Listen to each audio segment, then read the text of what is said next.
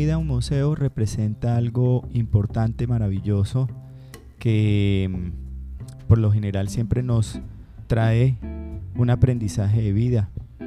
Eh, a mí me ayuda a recontrarme conmigo mismo, eh, pues allí se conservan pedacitos del pasado, de mis ancestros y de las culturas como tal. El pasado 22 de julio, este viernes pasado, junto con la maestra Lilian Rocío García, visitamos el Museo de Arte del Tolima. Eh, es uno de los escenarios que forman parte de la versión del Salón Nacional de Artistas, eh, con la obra Inaudito Magdalena. Considero que esta fue una exposición que brinda además una reflexión a toda la ciudadanía sobre la realidad del río Magdalena en los, municipios por los cuales atraviesa. Eh, allí, desde mi humilde percepción, es importante eh, pensar críticamente en la situación que están viviendo, que está viviendo el río, la importancia que tiene para nuestro país y para nuestras culturas, conocer acerca de la historia del río. Eh, artista, el artista brasilero Marlon de Azambuya eh, y su obra Nocturna, que era que él trabaja sobre la idea de, una, de la selva y de la con un potencial de agua. Entonces aquí el artista da a conocer la idea de, de, cuando se entra en la jungla y siempre se percibe que hay alguien detrás, pero eh, cuando uno voltea a ver no hay nada. Eh, también me gustó la, la participación en su obra en la instalación de la obra Patricia Domínguez en Eres un princeso. Eh, allí, digamos, investiga la relación actual que, hay entre personas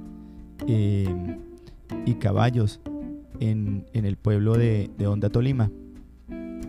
Eh, allí se ven montando adolescentes, creo yo, de entre 15 y 14 años, ¿ya? y se aprecia cómo, ellos vienen hacia uno y hay una, un híbrido entre caballo, planta, humano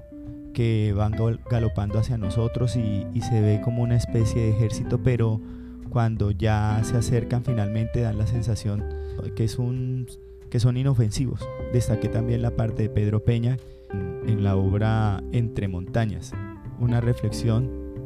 en cuanto a lo que tiene que ver con la crítica que él hace a través de los procesos y los proyectos mineros que han querido hacer en los, en los altos de los páramos de aquí de Colombia y que eso pues obstaculizaría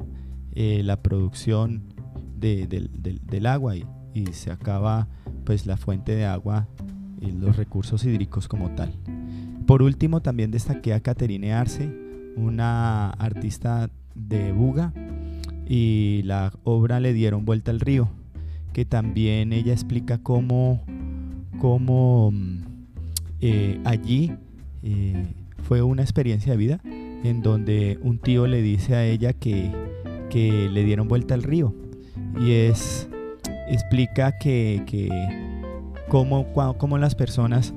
han deteriorado eh, las fuentes hídricas como tal porque con la explotación minera pues dañan la calidad de vida de no solamente de esta fuente sino también de las